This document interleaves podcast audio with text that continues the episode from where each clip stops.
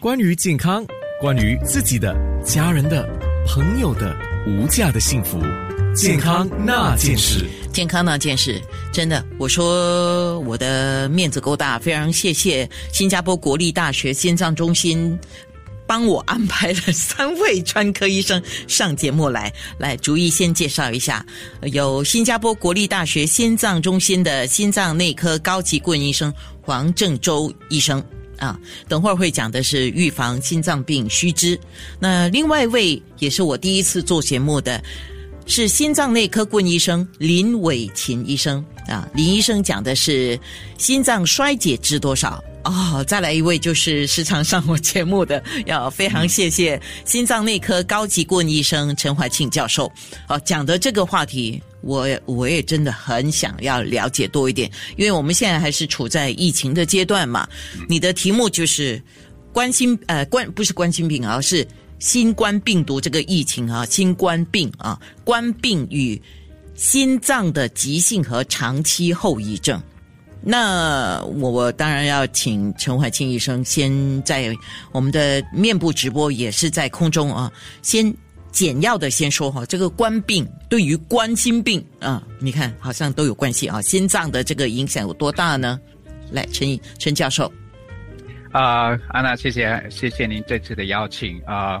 我们都知道，这个冠病已经肆虐全世界大概有两年多了，造成的这个伤害也非常之大，是我们这一代人的一个共同经历还有体会。那我们知道，这个冠状病毒是通过这个呼吸系统。进入我们的人体来，呃，入侵我们的这个呃身体的各个器官。当然，因为这个呼吸系统是首当其冲嘛，所以病人呈现的症状一般都是以上呼吸道或者是下呼吸道的这个症状为主，比如说上呼吸道咳嗽啊、喉咙痛啊、流鼻涕等等，然后下呼吸道就是气喘，还有这个肺炎等。那我们知道，这个病毒侵入人体之后，它造成的这个伤害不只是呼吸系统了，它同时也可以影响身体其他的一个器官，当然就包括了我们的这这个心脏的系统。我们也知道，这个心脏病毒它的对这个心脏的伤害有成呃多方面的，它可以是可以导致这个心肌损伤，同时也可以导致心肌梗死，就是是我们所谓的心脏病发作。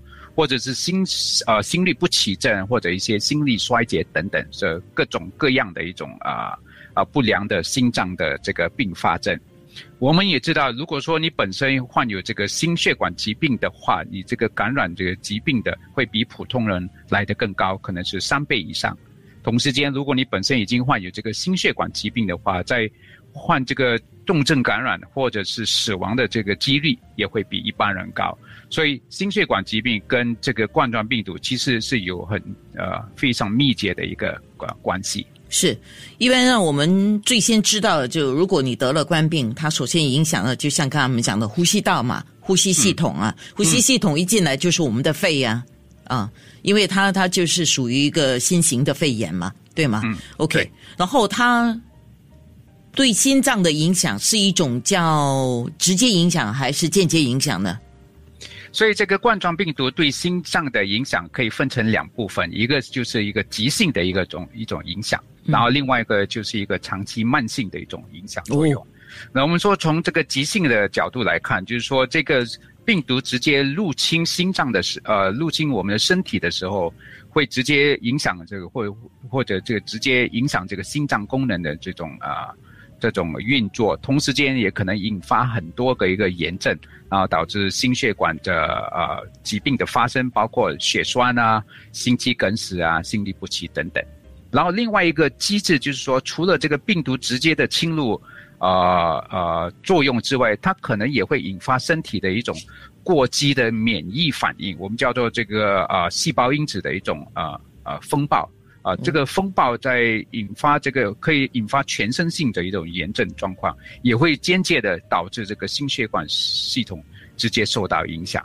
所以病人这个在承受这种呃呃病毒感染的时候，初期的时候会呈现这个呃很多并发症，包括心衰、心脏病发作，还有心律不齐等等这样的一些问题。是，所以非同小可，我可以这么讲吗？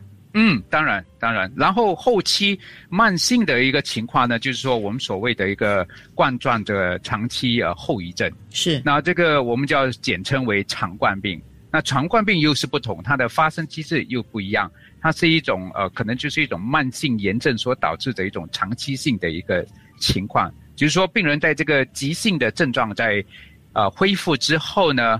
他可能还会持续有一些某些症状，包括气喘啊、心悸啊、胸痛啊、乏力啊、睡眠不好啊等等这些长期的一些症状。那这些长期如果这些症状如果持续超过一个月的话，我们就要就称之为这个肠冠病了。就是 long covid 是吗？就是 long covid 的问题。是。但幸好呢，long covid 没有，虽然说。有一些报道说，这个肠冠病的病人可能死亡率会较高一些，但是总体来说，肠冠病的一个情况都会自行啊痊愈，只是时间上的一个问题而已。可能说每可能有些人可能要甚至等到六个月或者两年之间才慢慢逐渐恢复，但肠冠病基本上还是一个啊不是太这个致命性的一种啊情况。好，那我也请听众稍微注意一下啊，因为我邀请你们也可以就是发一个 WhatsApp 给我八八五五零九六三呢，因为方便你们提问啊。但是如果你发的是语音的给我，我就没有办法确定你是不是要问我我们节目的问题啊，因为我现在是没有办法去听你的语音留言的。健康那件事，关于健康，关于自己的、家人的、朋友的无价的幸福。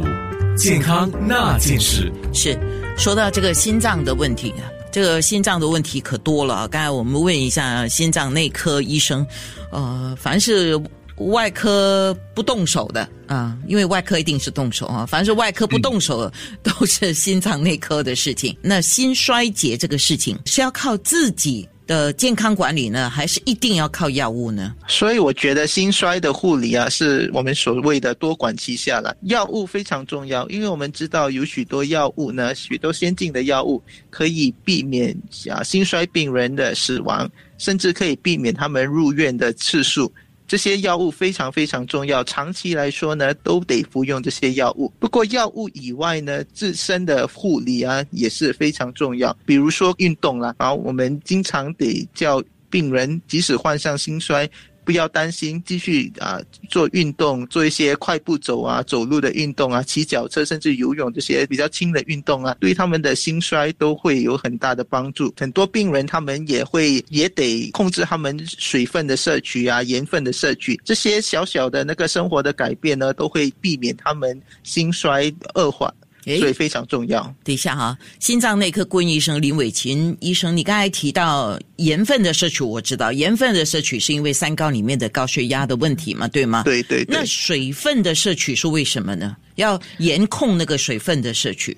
啊，因为啊，盐分的摄取呢，不只是因为要控制高血压，因为如果摄取太多的盐分呢，很容易。心衰的病人很容易患上周边水肿的问题，一旦患上周边水肿呢，很很很不舒服啦，脚会肿得很严重，很多时候病人都得入医啊入院治疗。除了盐分啊、水分啊，他们都是一起的啦。如果他们喝的太多水的话呢，一时忘记了喝超过啊一点五二公升的水分呢。这些水很难被肾啊，很难被排除到啊体外，很多时候都会积在肺里面啊，积在肚子，积在周边啊，造成水肿的情况，啊，结果病人得入院治疗。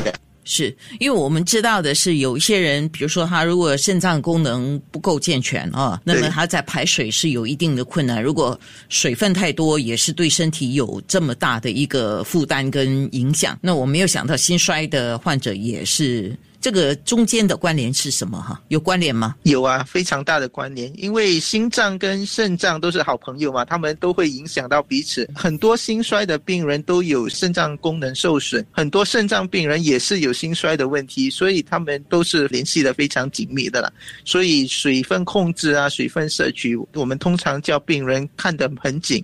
通常我们是建议一点五公升啊，不要超过一点五公升。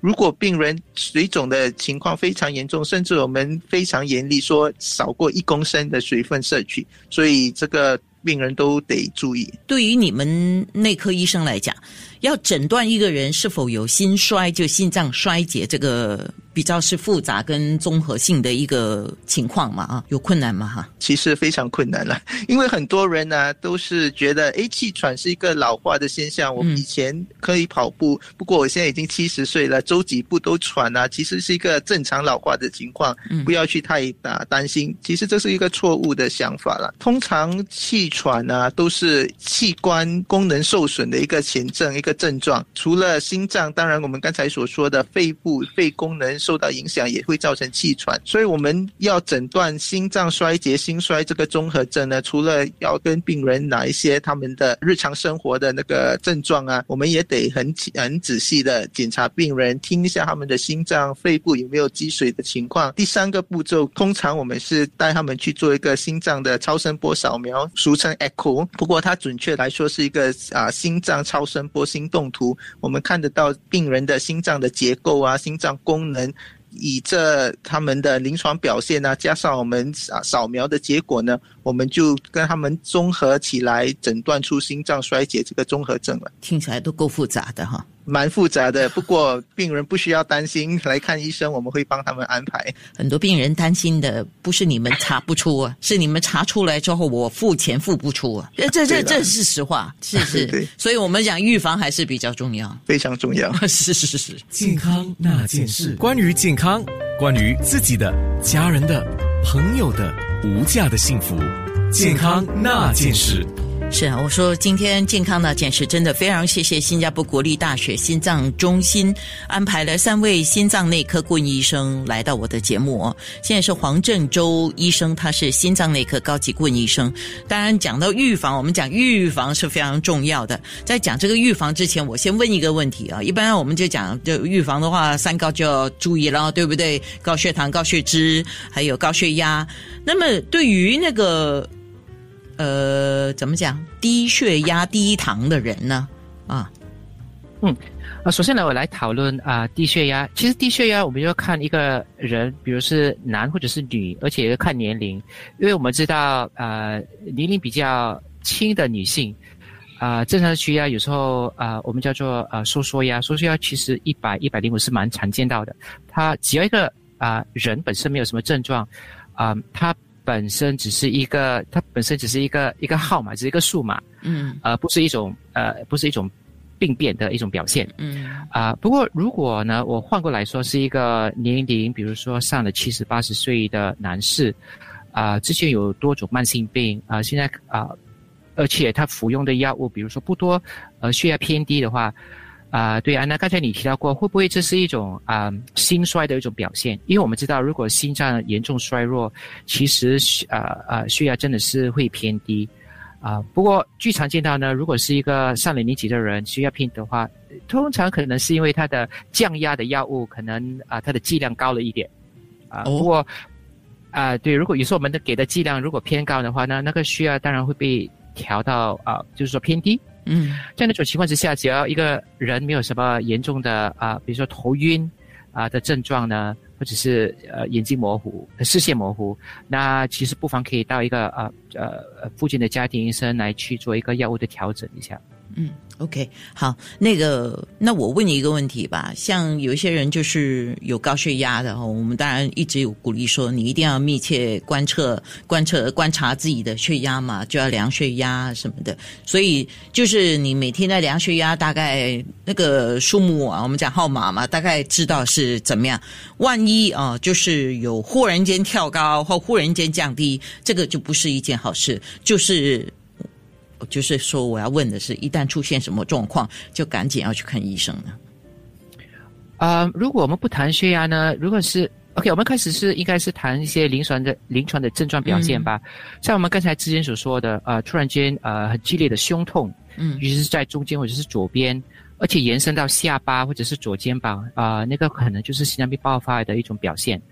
啊，再来就是说啊，在极短时间内啊，突然间觉得呼吸越来越困难，尤其是在劳动的时候、走动的时候，他的呼吸就是变变成很紧促，啊，或者是觉得心跳不齐，啊，头眩晕，啊，我相信在那种情况之下，尤其是他事情发生的比较快，是在几个小时之内就有发生的话，还是打九九五到医院去做一个彻底的检查来的比较安全。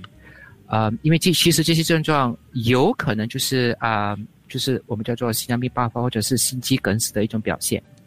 天哪，好，那一般上我们就是说，呃，我们一定要从几方面来照顾我们的身体健康嘛，不只是心脏而已。不过针对心脏病的这个问题来讲啊，比如说运动、饮食哦，他们对于预防心脏病，我我当然就是要问的是哪一个更为重要呢？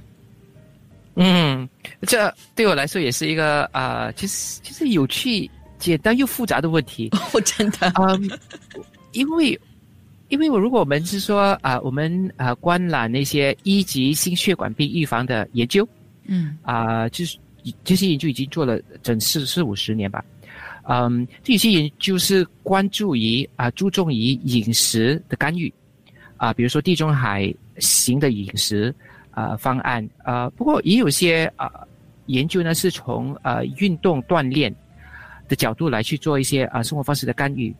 不过是我只可以用这句话来形容，其实啊、有规律的呃运动和锻炼，还有很严重啊、很积极的健康饮食的采纳，基本上呢就像是我的左手跟我的右手，我是基本上是分不开，哦，你的意思其实都很重要。其实都很重要，其实都都蛮重要的。嗯我另外再补充，其实不只是呃呃运动锻炼，还有健康饮食。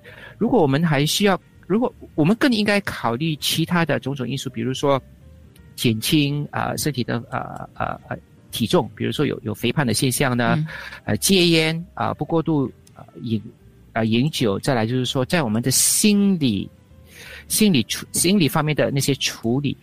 啊，说说我的意思就是说，除了饮食，除了锻呃运动锻炼之外呢，啊，如果要真正的降低啊、未来啊、发生心脏啊、病的啊呃风险，我们应该是从像林医生讲的是多管齐下。，OK，好，谢谢三位医生。健康那件事。